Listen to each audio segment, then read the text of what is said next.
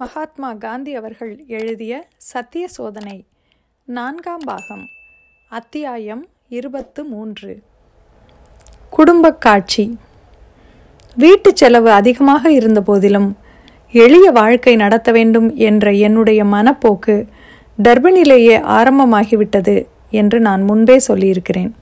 ஆனால் ரஸ்கினின் உபதேசத்தின்படி ஜொஹானஸ்பர்க் வீடே கடுமையான மாறுதலை அடைந்தது. ஒரு பாரிஸ்டரின் வீட்டில் எவ்வளவு எளிமையை புகுத்துவது சாத்தியமோ அவ்வளவையும் செய்தேன். ஓரளவுக்கு மேஜை நாற்காலிகள் இல்லாமல் இருக்க முடியாது. புறத்தில் ஏற்பட்ட மாறுதலை விட அகத்தில் ஏற்பட்ட மாறுதலே அதிகம். உடல் உழைப்பு வேலைகளை எல்லாம் நாமே செய்து கொள்ள வேண்டும் என்ற ஆவல் வளர்ந்தது. ஆகையால் என் குழந்தைகளையும் கூட இப்படிப்பட்ட கட்டுத்திட்டங்களின் கீழ் வளர்க்க ஆரம்பித்தேன். கடையில் ரொட்டி வாங்குவதை நிறுத்தினோம்.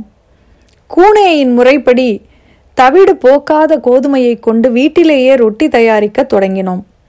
இதற்கு கடையில் விற்கும் மில் மாவு பயனில்லை.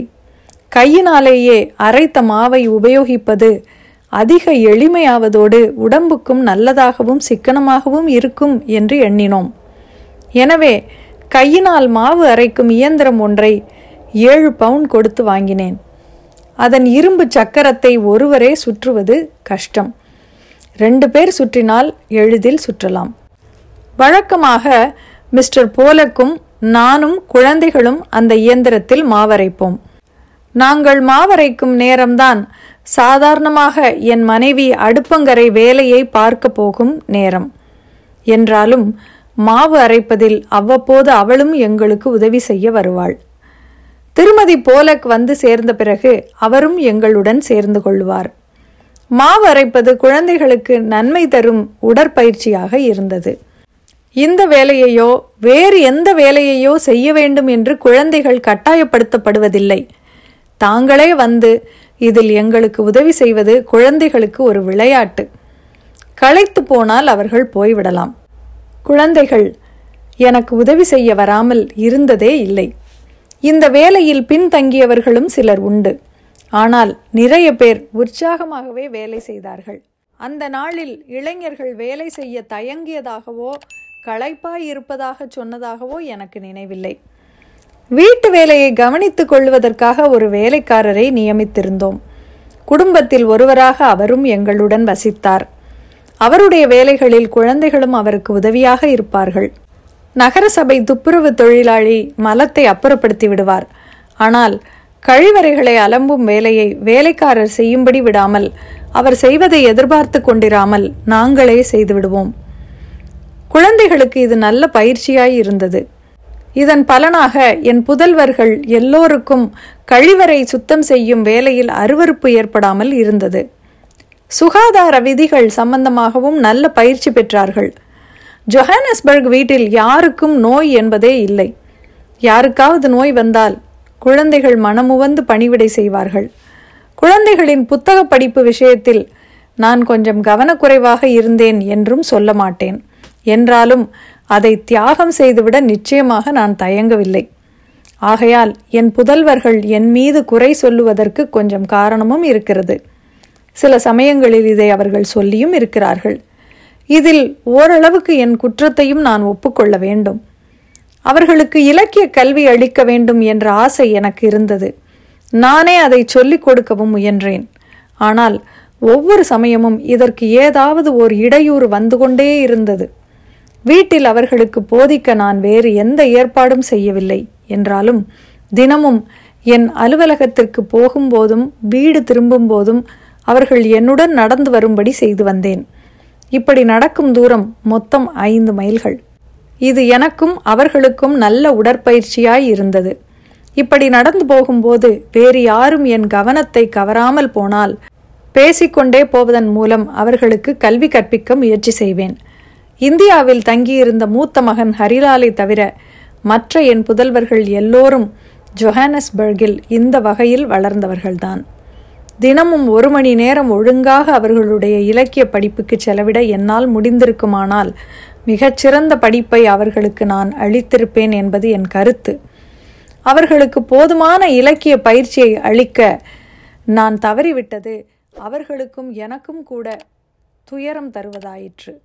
என் மூத்த மகன் தனது வருத்தத்தை தனிமையில் என்னிடத்திலும் பகிரங்கமாக பத்திரிகைகளிலும் அடிக்கடி தெரிவித்து வந்திருக்கிறான். ஆனால் என் மற்ற புதல்வர்கள் என் தவறு தவிர்க்க முடியாதது என்று எண்ணி தாராள மனதுடன் என்னை மன்னித்து விட்டனர். இதற்காக நான் மனம் உடைந்து போய்விடவில்லை. இதில் எனக்கு ஏதாவது வருத்தம் இருந்தால் அது ஒரு தந்தை எப்படி இருக்க வேண்டுமோ அப்படி நான் இல்லாமல் போய்விட்டேனே என்பதற்காகத்தான். சமூகத்திற்கு சேவை என்று நான் எதை நம்பினேனோ அது தவறானதாகவும் இருந்திருக்க கூடும் என்றாலும் நான் உண்மையாகவே நம்பிய அந்த சேவையில் என் புதல்வர்களின் இலக்கிய பயிற்சியை நான் தியாகம் செய்துவிட்டேன் என்றே கருதுகிறேன். அவர்களுடைய ஒழுக்கத்தை வளர்ப்பதற்கு அவசியமானவை எவையோ அவைகளை நான் அலட்சியம் செய்துவிடவில்லை என்பது நிச்சயம். இதற்கு சரியான ஏற்பாடு செய்ய வேண்டியதே ஒவ்வொரு பெற்றோரின் முக்கியமான கடமையும் என்று நான் நம்புகிறேன். இதில் நான் எவ்வளவு முயற்சி செய்திருந்தாலும் என் புதல்வர்களிடம் குறைபாடுகள் தோன்றும் போதெல்லாம் அவற்றை குறித்து எனக்கு நிச்சயமாக தோன்றும் முடிவு ஒன்று உண்டு. அவர்களுடைய குறைபாடுகளுக்கு காரணம் நான் போதிய கவனம் செலுத்த தவறியது அல்ல. ஆனால் அவர்களுடைய பெற்றோர் இருவரிடமும் இருக்கும் குறைகள்தான் என்பதே என் உறுதியான முடிவு. குழந்தைகள் பெற்றோரின் உடற்கூற்றை மாத்திரமல்லாமல் அவர்களுடைய குணத்தின் தன்மைகளையும் பெறுகின்றார்கள். சுற்றுப்புறத்தில் உள்ள நிலைமைகளும் குழந்தைகளின் குணங்கள் அமைவதில் முக்கியமான காரணங்களாக இருக்கின்றன. என்றாலும் குழந்தைகள் மூதாதையர்களிடமிருந்து அடைந்ததையே ஆரம்ப மூலதனமாக கொண்டு வாழ்க்கையை ஆரம்பிக்கின்றார்கள். மூதாதையர்களிடமிருந்து பெறும் தீய தன்மைகளை வெற்றிகரமாக தள்ளிவிட்டு வளரும் குழந்தைகளையும் பார்த்திருக்கிறேன். ஆன்மாவுக்கு தூய்மையே இயற்கையான குணமாக இருப்பதால் இது சாத்தியமாகிறது. குழந்தைகளுக்கு ஆங்கில கல்வி அளிப்பது விரும்பத்தக்கதா என்பதை குறித்து மிஸ்டர் போலக்கும் நானும் அடிக்கடி கடுமையான விவாதம் செய்திருக்கிறோம். ஆங்கிலத்திலேயே சிந்தித்து ஆங்கிலத்திலேயே பேசுமாறு தங்கள் குழந்தைகளுக்கு பயிற்சி அளிக்கும் இந்திய பெற்றோர் தங்கள் குழந்தைகளுக்கும் நாட்டுக்கும் துரோகம் செய்தவர்கள் ஆவார்கள் என்பது எப்பொழுதுமே என் திடமான அபிப்பிராயமாக இருந்து வந்திருக்கிறது. இதன் மூலம் நாட்டின் ஆன்மீக சமூக பாரம்பரிய செல்வம் குழந்தைகளுக்கு இல்லாது போகும்படி செய்து அந்த அளவுக்கு நாட்டின் சேவைக்கு தகுதியில்லாதவர்களாகவும் அவர்களை செய்து விடுகிறார்கள். இப்படி திடமான கருத்துக்களை நான் கொண்டிருந்ததால் குழந்தைகளிடம் குஜராத்தியில்தான் பேசுவது என்று வைத்துக்கொண்டேன் இது மிஸ்டர் போலக்குக்கு பிடிப்பதே இல்லை. அவர்களுடைய எதிர்காலத்தை நான் நாசமாக்குகிறேன் என்று அவர் கருதினார். தன் முழு வலிமையுடனும் அன்புடனும் என்னோடு விவாதிப்பார். ஆங்கிலம் போன்ற உலகம் முழுதும் பரவியுள்ள ஒரு மொழியை மழலை பருவத்திலிருந்தே குழந்தைகள் கற்றுக்கொள்வதாக இருந்தால் வாழ்க்கை போராட்டத்தில் மற்றவர்களை விட அதிக அனுகூலங்களை சுலபமாக அவர்கள் பெறுவார்கள் என்பார் மிஸ்டர் போலக். ஆனால் என் மனத்தை அவரால் மாற்ற முடியவில்லை. என் போக்குதான் சரி என்பதை அவர் அறிந்து கொள்ளும்படி செய்துவிட்டேனோ? அல்லது நான் அதிக பிடிவாதக்காரன் என்று அவர்தான் விட்டுவிட்டாரா என்பது எனக்கு இப்பொழுது ஞாபகமில்லை. இது இருபது ஆண்டுகளுக்கு முன்னால் நடந்தது. என் கருத்துகள் அனுபவத்தினால் இப்பொழுது அதிக பலப்பட்டே வருகின்றன.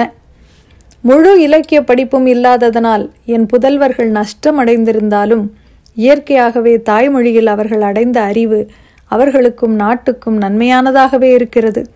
இதனாலேயே தங்கள் சொந்த நாட்டில் அந்நியரைப் போல தோன்றியிருக்க வேண்டியவர்கள் இன்று அப்படி தோற்றமளிக்காமல் இருக்கிறார்கள். இயற்கையாகவே அவர்கள் இரு மொழிகளை அறியலானார்கள்.